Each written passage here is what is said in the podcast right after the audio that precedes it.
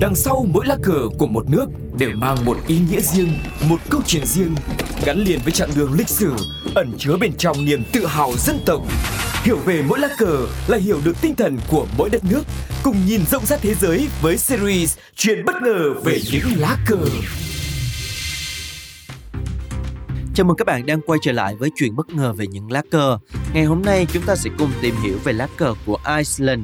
Các bạn thân mến, mặc dù cuộc nổi dậy phục sinh năm 1916 đã khiến cho ba màu cờ của Iceland trở nên phổ biến, nhưng quốc kỳ nước này chính thức được công nhận lần đầu tiên là ở thành phố Waterford City năm 1848. Vào ngày 7 tháng 3 năm 1848, một nhà lãnh đạo của những người Iceland trẻ tuổi đã dâng cao lá cờ tại 33 The Mall, thành phố Waterford. Ba màu cờ của quốc kỳ Iceland đã được đề cập từ năm 1830 và 1844. Xong đến năm 1848, quốc kỳ này mới được hiện diện chính thức tại các cuộc họp trên cả nước, bên cạnh ba màu cờ của Pháp. Hành động này như là dịp để kỷ niệm cuộc cách mạng vừa diễn ra tại Pháp. Từ Pháp trở lại Dublin năm 1848, Miger đã trao lá quốc kỳ bằng lụa cho một nhóm phụ nữ Pháp tặng cho công dân Iceland. Lúc đó, Miger nói, màu trắng ở trung tâm là tượng trưng cho thỏa ước ngừng bắn lâu dài giữa Pháp và Iceland, còn màu xanh của lá cờ tượng trưng cho chủ nghĩa Cộng hòa và màu cam của lá cờ tượng trưng cho những người theo đạo tin lành. Sau sự kiện Miger trao lá cờ cho công dân Iceland, thời gian tiếp đó, màu trắng trên quốc kỳ Iceland được mở rộng ra với nhiều tầng ý nghĩa đối với người dân định cư của nước này.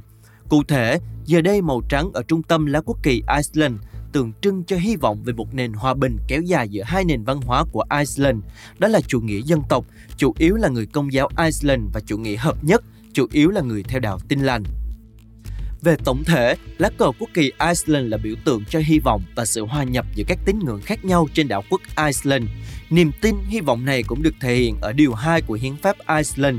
Quyền của mỗi người được sinh ra tại Iceland đều là trở thành một phần của quốc gia Iceland độc lập, bất kể nguồn gốc dân tộc, tôn giáo hay niềm tin chính trị.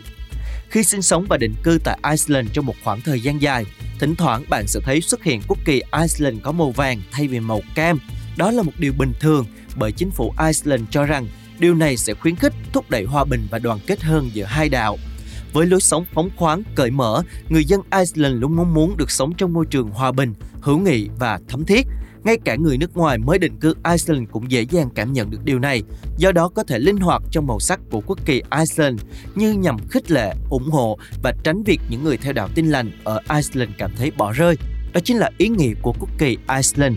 Hẹn gặp lại các bạn ở những tập tiếp theo.